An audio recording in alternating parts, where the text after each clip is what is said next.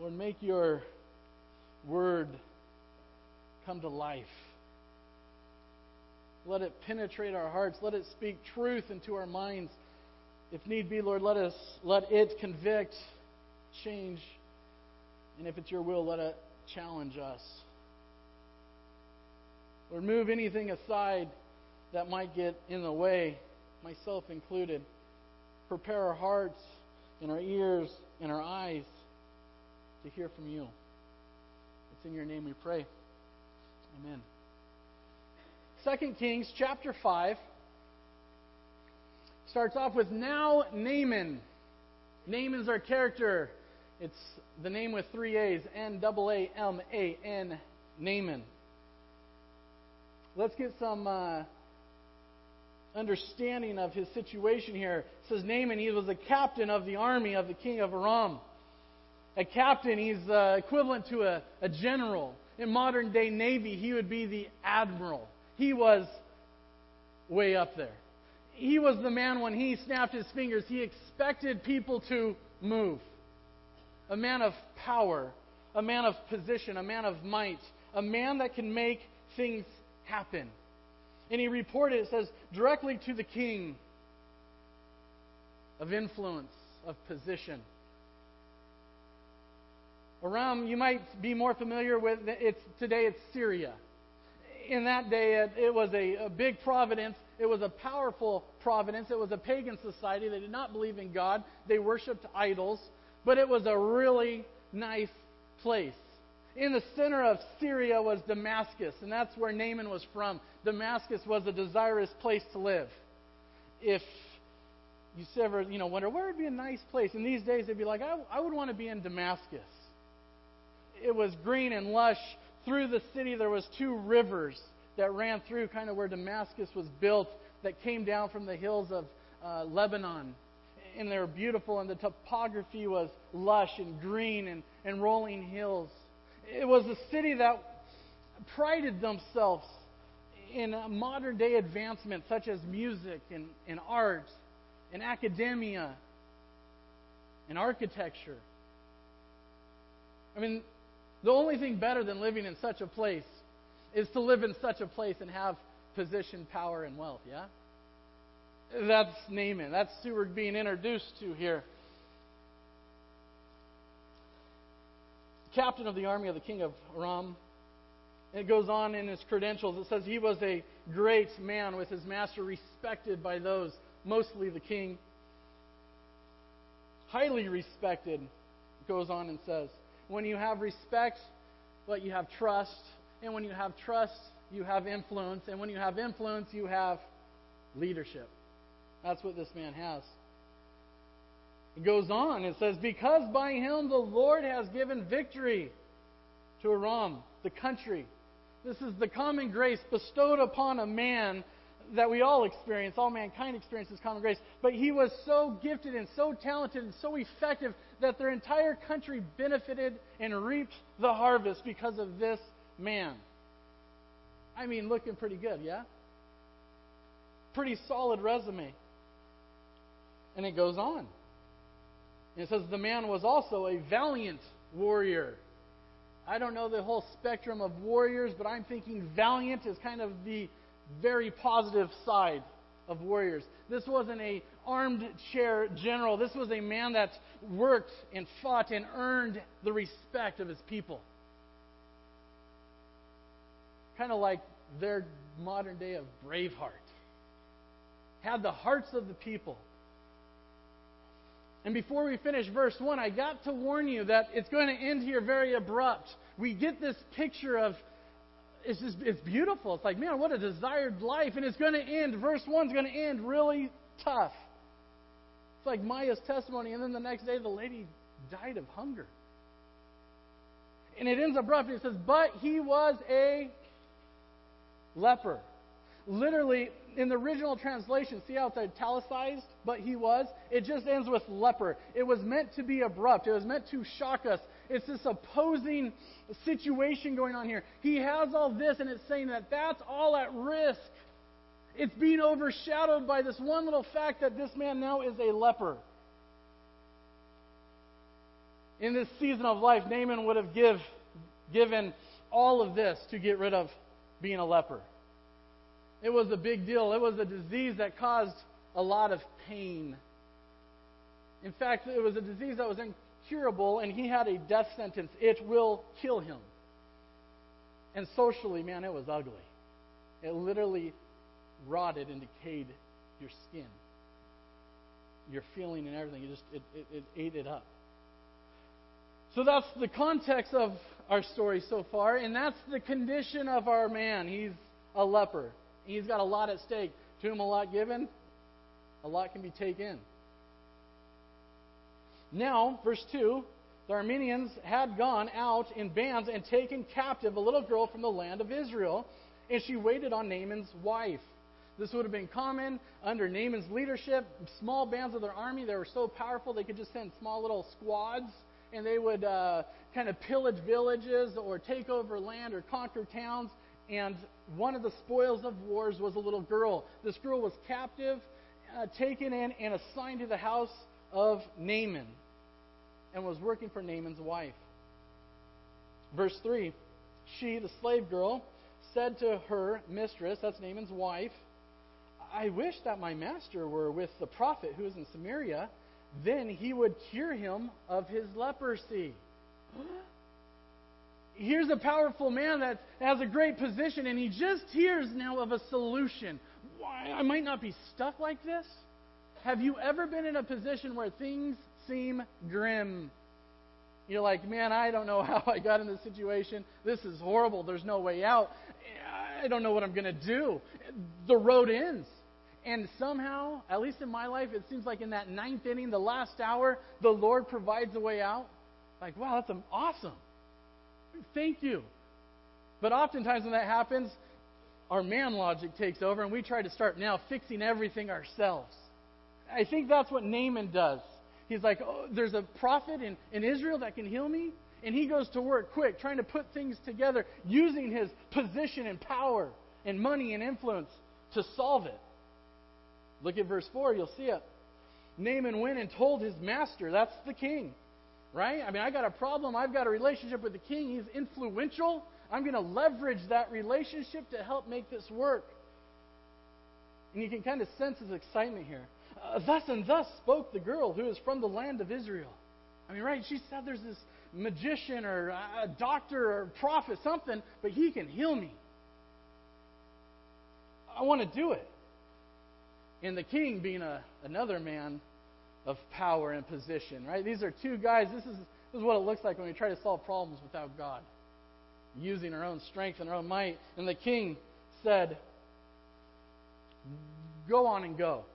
I'll, uh, you know, I'm a king. I'll send a, the letter to the king of Israel. You know, king to king. We can do this type of stuff. I'm going to speak to him at, you know, the same position and authority. I'll, I'll kind of get you in there. Don't worry about it. It was great news for Naaman. It says he departed, and Naaman had some more tricks up his sleeves. Okay, I'll use my uh, position and, and my relationships and, and the power I have access to, and also I'm going to use my wealth. Look at him.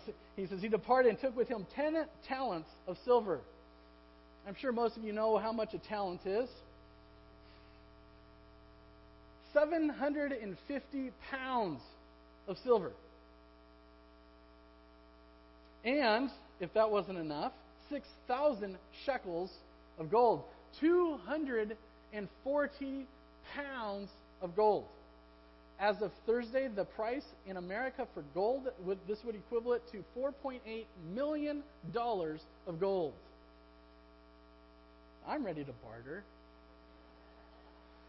King, you write the letter. Yeah, I'll get ready to go. Let me pack up a few things. I'll make sure we seal the deal. I'll get it done. And it goes on and says not only that, the silver and gold, and he brings ch- 10 changes of clothes. And the changes of clothes isn't just like stuff he would wear. This would better translate into these would be like robes or coats, and these were reserved for the one percenters. Only the wealthy people could afford to have one of these types of coats. They were precious, they were rare, they were a, a social symbol of wealth. You would wear this with pride. And they were so special and rare, you would keep it and you would be something you would pass down generation to generation. Symbol of wealth. And, and old Naaman has how many of them? Ten to barter with. This guy's ready to do some serious trading. So he, he packs up the Wells Fargo coach. He grabs all his soldiers. Um, they get on their way. They go over to Israel. He pulls up to the palace in verse 6. says he brought the letter to the king of Israel, saying, And now, as this letter comes to you, behold, I have sent Naaman my servant to you, that you may cure him of his leprosy. Simple and straightforward. Verse 7 When the king of Israel read the letter, huh? He tore his clothes and he said, Am I a God to kill and to make alive? That this man is sending word to me to cure a man of his leprosy? I mean, he's totally discombobulated. It's a good thing Naaman was from Syria because Syria was a little more lax on leprosy. Israel, if you had leprosy in Israel, the priest would look at you and you would be kicked out. I mean, they knew that this was bad news. They wanted nothing to do with it. And if you had a skin condition, shout of a doubt, they'd look at you and, and you'd be kicked out of society. Syria tolerated it more. He was in the early stages. King sitting there thinking, what do he think I am, God? He knew leprosy. This is uncurable. Eh, that I, it's, it's interesting. The king was so close to getting it right. He, he admitted that man can't do this. This is a God thing. But unfortunately, continues to try to do it by his own strength and his own might. I, who am I to, what kill a man and raise him back up from the dead? And his, his, again, it's this man's trying to man's way of dealing with with a problem, and it never works out good. And look at the the rest of verse seven. But considering now, right? This is the king's strategy, and see how he is seeking a quarrel against me. The king's putting this all together. I know who Naaman is. He's the captain of the army. They're sending him a, a letter for me to heal him. I can't. I, only God could do that. Oh my goodness. I know what they're up to. They're seeking a quarrel because they're going to put me in a bad position. If I can't heal them, they're going to have reason to attack. They're going to have reason, worse yet, to kill me. And it says that he tears his clothes, which for a king was a symbol of I mean, just things are falling apart. It would be, and I appreciate our modern day world leaders. It would be a tough job. The pressure. And th- this king was used to that pressure. But it'd be equivalent to like pushing the panic button, calling in the senior cabinet to the war room. To rip your clothes as a king means that things are in disarray. This is bad news. Trying to do it by his own strength.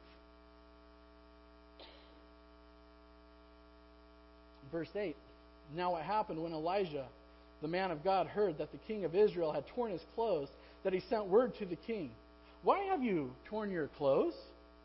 Now, now let him come to me, and, and he shall know that there is a prophet in Israel. How the kind of the government was set up. The king took care of kind of all the day to day things in Israel of the country. And that was the government affairs, fiscal policy, um, legal issues, the military issues. And in, in Israel, the prophet was kind of set apart and was an equal to take care of the spiritual issues. And this is Elijah. This is his time in Israel to do that. Elijah was in 1 Kings. We've already seen him. And this is Elijah. He is the prophet for Israel at this time. And, and it would have been his job to see this. And he's like, King, what are you doing? This is a God issue. This isn't a government issue. You're never going to be able to solve this. Why are you tearing your clothes? Send, send them over to me, and let's show him that there is a true living God and prophet in Israel. Good thing Elijah's here in the picture. And this is where the story gets really good. So Naaman, verse 9, came with his horses and his chariots and stood at the doorway of the house of Elijah. Verse 10 And Elijah sent a messenger to him, saying, Go and wash in the Jordan seven times, and your flesh will be restored to you, and you will be clean. Simple, clear, and concise instruction. Naaman's gone through all of this to get cured. He's at the door of the prophet, sent a messenger, It's a simple instruction go to the Jordan, wash, dip seven times, and you'll be clean. Look at the first part of verse 11. But Naaman was furious. Why do you think that is? Because his pride and his ego is roaring out of him. Let me paint the picture for you of what this might have looked like to Naaman. He left the castle, sent to the prophet's house, and he's got all his, his entourage with him. I mean, these are people that look up to Naaman that he's the leader of. And they pull up in their horses and chariots and the Wells Fargo coach, and they're all outside of uh, the, the, the prophet's house. And Naaman gets off his chariot and walks up. He's in full garb.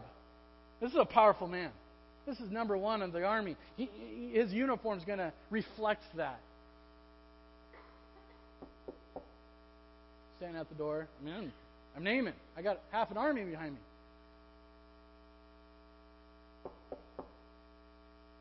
Maybe a little weak voice in the background. Ah, just just a minute. Just a minute.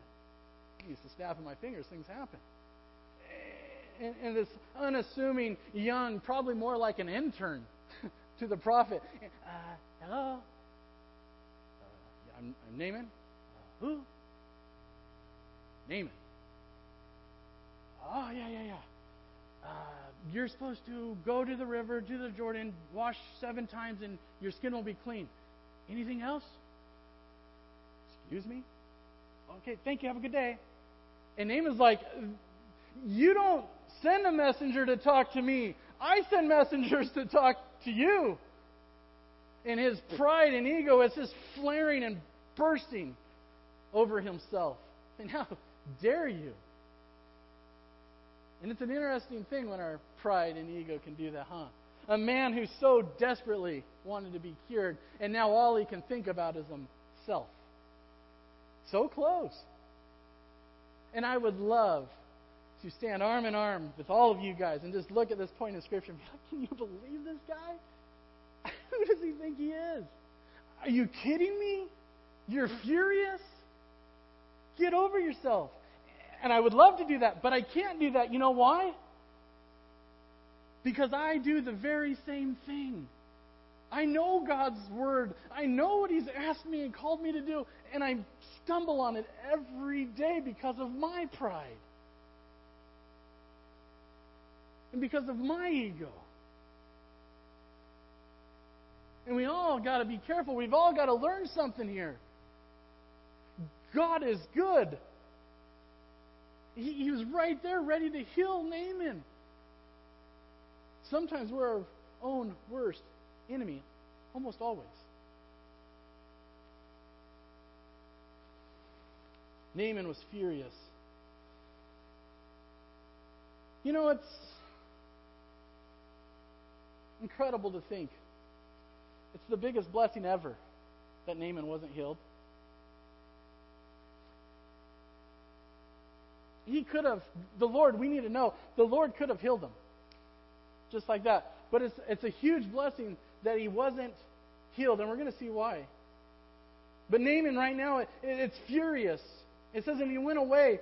And it even tells us what he's thinking. It, it reinforces what I just said. It says, Behold, I thought he would surely come out to me, that he would stand and call out on the name of the Lord his God.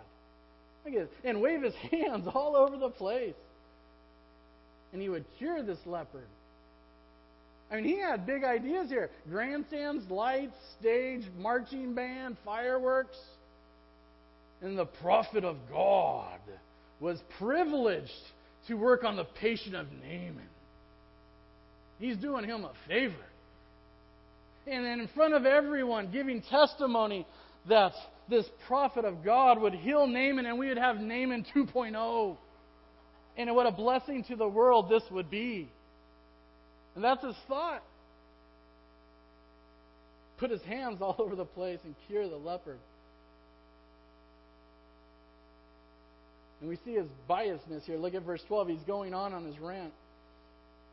Are not the Abana and the Pharpar, the rivers of Damascus, better than all the waters of Israel? Give me a break. Your waters in Israel, they're horrible. They're small and they're, they're dirty Could I, could I not wash in my rivers and be clean? And it's true, the waters of Damascus, the rivers are nice. And the Jordan is like a mud puddle. It's not that nice. It'd be like saying take Lake Shasta and Lake Tahoe and Lake Elsinore. And not to offend anyone that likes Lake Elsinore, it's just not Lake Shasta or Lake Tahoe. He's like, what's wrong with Lake Shasta Tahoe? The mud puddle? Are you kidding me? I'm Naaman. Maybe they missed my title. Maybe they missed my suit. And it says, so he turned. This is the low point in this story. So he turned away and went away in a rage.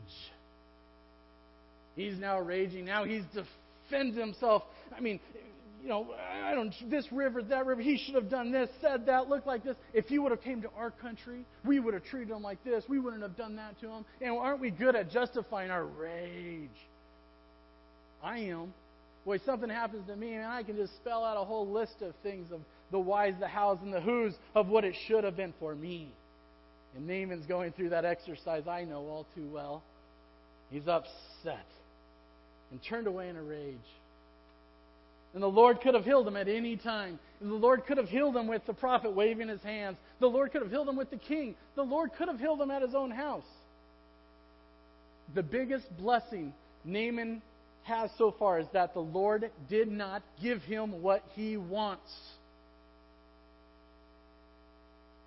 If he would have got what he wants, Naaman would have been so short changed. Think about it. God's like, Naaman, oh, my friend, your biggest problem ain't your skin condition. Your biggest problem ain't that it, you're failing physically. Your biggest problem is that you're not with God. And I, I want to restore you, brother, but not just your skin, your heart.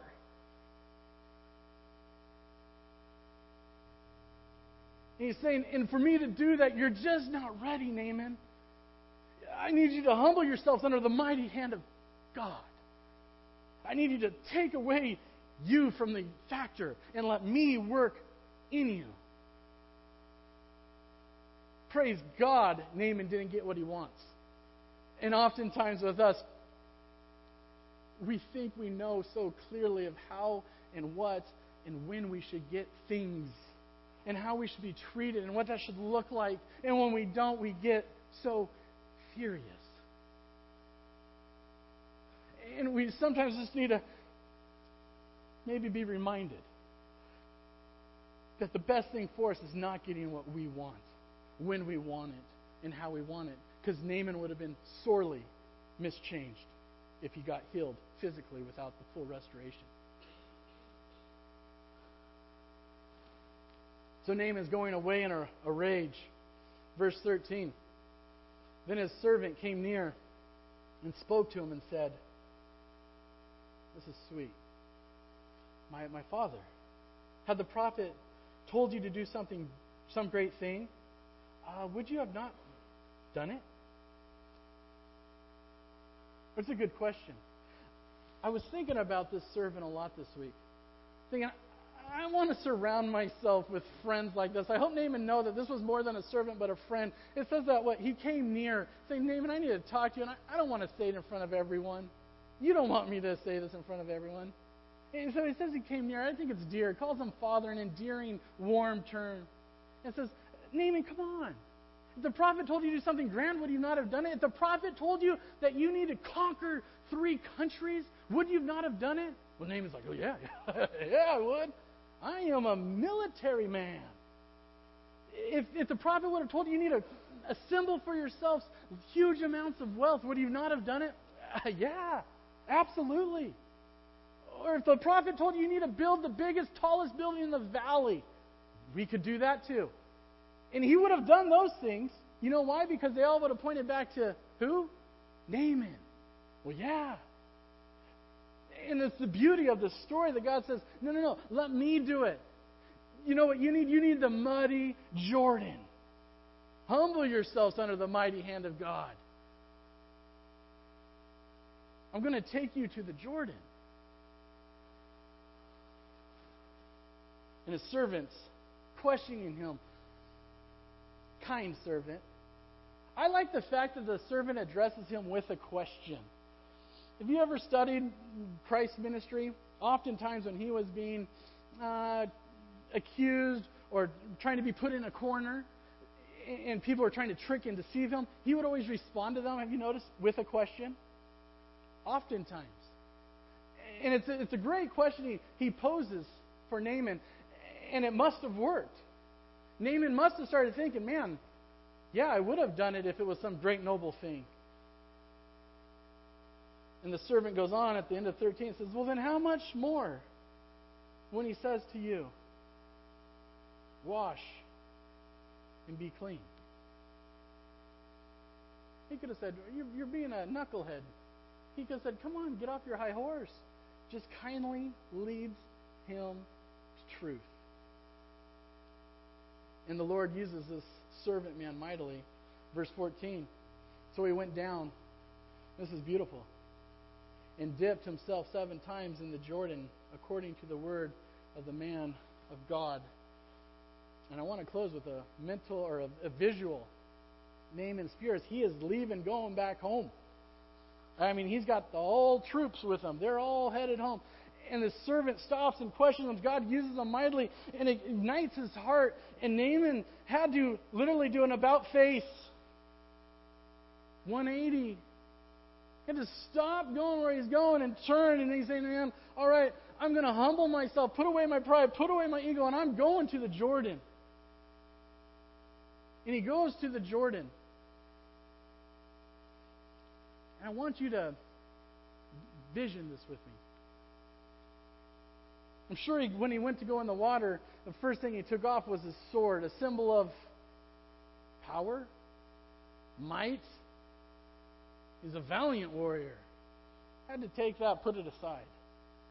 I'm sure he went on the water in just his basic undergarment, so he'd take off his uniform, his position, his authority, his place, notoriety, you name it. Take it off. And I see this valiant warrior humbling himself going in the muddy waters. Maybe it's a little slippery, I don't know. Maybe it's cold, I don't know. And in the water and sitting there thinking, all right, Lord. And the Lord said he had to dip how many times? Bear with me. Interesting. Because I'm thinking, okay, seven times. I mean, think of his soldiers up here thinking, is he going to do it? And this is the boss man. He's a valiant warrior, man. They're like counting one, and can you imagine down here, Naaman, the first time he comes down and comes up, whew, if, if it's me, I'm looking at myself thinking, okay, I got to do seven times I was one, I should be 14.5% better. thinking, hey, boy, I'm not seeing it. Might, humble yourselves under the mighty hand of the Lord so he can ex- will exalt you in proper time. His proper time. Naaman's still in this process of being prepared, his heart being prepared to receive the Lord. He's now humbled himself, and man, huge lesson for us under in his proper time. He knew that Naaman was still being worked on, being prepared, and he needed to do this apparently seven times. And I think in America we've got a lot of one-time dippers as Christians. All right, did that, and I claim it, but that's probably enough. That's probably far enough. I mean, I don't want to go extreme. I'll, I'll claim the title Christian, and I won't deny there's a God. He could have looked at himself and said, Man, this isn't for me. But he didn't. He went down a second time. Comes back up. If it's me, I'm like, oh, yeah, that's two out of seven. I should be 29% better. I'm not seeing a big difference. And for us, it's the double dipper. You know, I'll pray at large family gatherings and maybe hang up a Christian sign in the house. God say, no, no, no, I'm working at your heart name, and I need you. You're, for you, my son, it's seven dips. You've humbled yourselves, but now it's going to be in my timing. Are you willing to wait? Because he's saying, come on, I'm going to do it a third time. I don't know the percentage of the third time. But he's looking at himself, come, come on. I mean, I, this is modern day. This is us. I really gave it a good shot. I tried this whole church thing. It didn't work out. I don't seem to fit in. He does a fourth time. Now what? It's over 50%. He's saying, I still don't see anything. He had plenty of reason to sit there and say, ah, This is crazy. My men are watching me. This ain't working. Fourth time you've been around now church long enough, you even get to know some people in the church. You're like, they ain't what they you think they are. Right? They're not all that great. Some of even seem mean. God said, No, no, no, my proper timing, Naaman. Hang in there, buddy. I know this ain't making sense to you, and that's the point. Because it's not about you. Humble yourself in the mighty hand of the Lord, and He will exalt you in His proper time. And that really is hard for us to understand. And the sixth time, and right, we can keep going on the story. And then it must have been monumental. Seventh dip. Guy comes up. He walked into Israel looking like a mess. And now this man has skin of a boy. And the Almighty Creator God who keeps his promises not only healed his flesh, but touched and restored a man's heart. And today in the New Testament church, the Bible says, man, you know, we don't got to go to a river, but we have a fountain of blood taken from the Yahweh. And he says, we immerse ourselves in it and we get to rise up too. Unblemished and clean, spotless.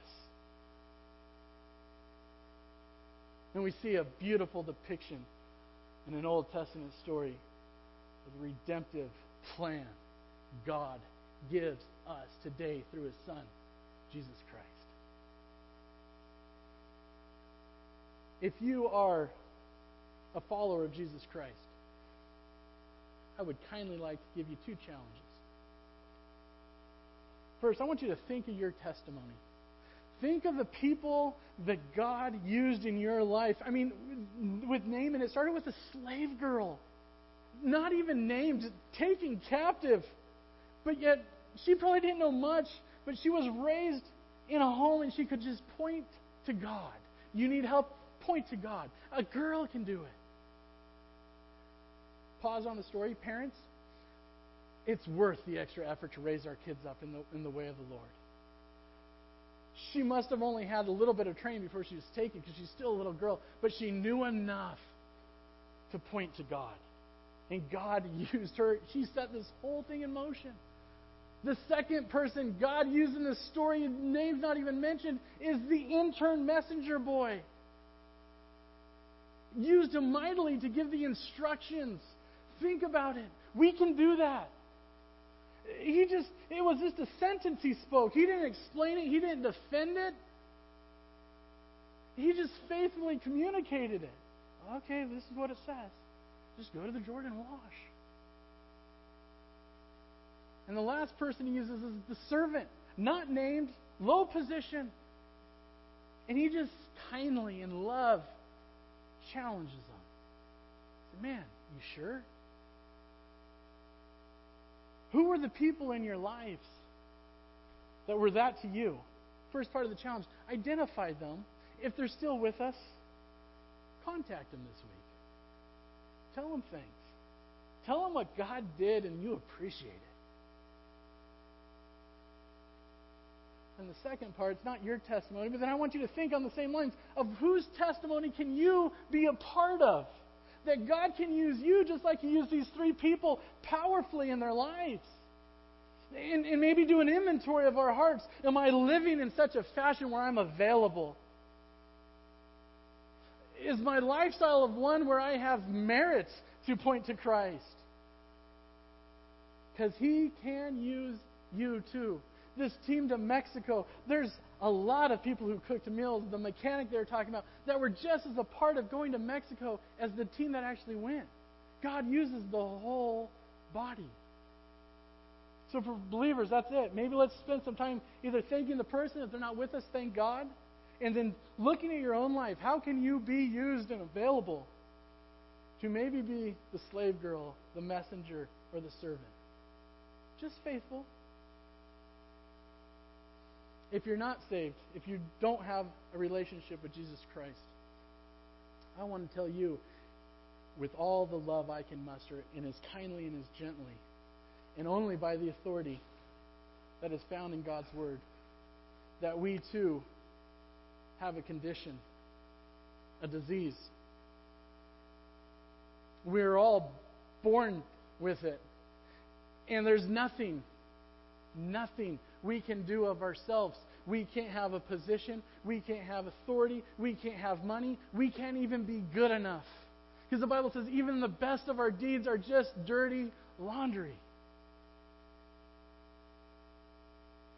And everyone who draws breath has this disease. There's nothing we can do, but there is an antidote. The Bible says it's just found at the foot of the cross. Where Christ did for us what we couldn't do for ourselves.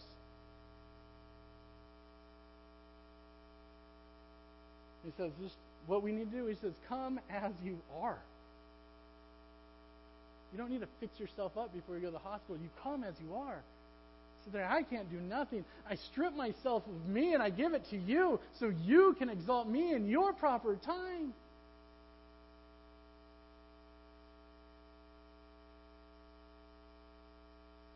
I'm going to close in prayer, and afterwards, if that is you and you don't have a relationship with Christ and you just want more information, we want to come alongside you and we want to show you God's Word it's not just a prayer, it's a relationship. And we want to see, show you and, and meet you on that road and walk with you hand in hand to grow and foster that relationship. And we have a prayer team that's going to be up here. And if you want prayer too, you can also go over there. But we would love the opportunity to do that with you. God is good. Humble yourselves under the mighty hand of God so that He will exalt you and me your spouse and our kids and our parents in this proper time. Let's pray. Dear Heavenly Father, we're thankful for your redemptive plan, for your Son, for dying on the cross, for loving us while we did not love you, for thinking that we're worthy enough, for believing in us for saying, I know the plans I have for you to give you a hope and a future. Lord, let us cling to that. And to do that, let us remove ourselves and our pride and our ambition our desires and our thoughts. Lord, let us live by the strength that you provide. Lord, I pray for the families and the, the couples, the relationships that are represented in this room. Lord, that you would strengthen them, tie them, and bind them, and grow them. Lord, that we could live powerfully in this community, whether it's in Mexico or whether it's in our cul-de-sac, but just be used. Maybe it's unnamed. Maybe no one ever knows. Maybe we don't even know. But Lord, let us continue to live and grow and learn of what that looks like. And yeah, we invite you, and we'd love to be used. Lord, watch over us and everyone in, this room. Lord, it's in your Son's precious name. It is in the name that is above all names. And the church says, Amen. Thank you, guys.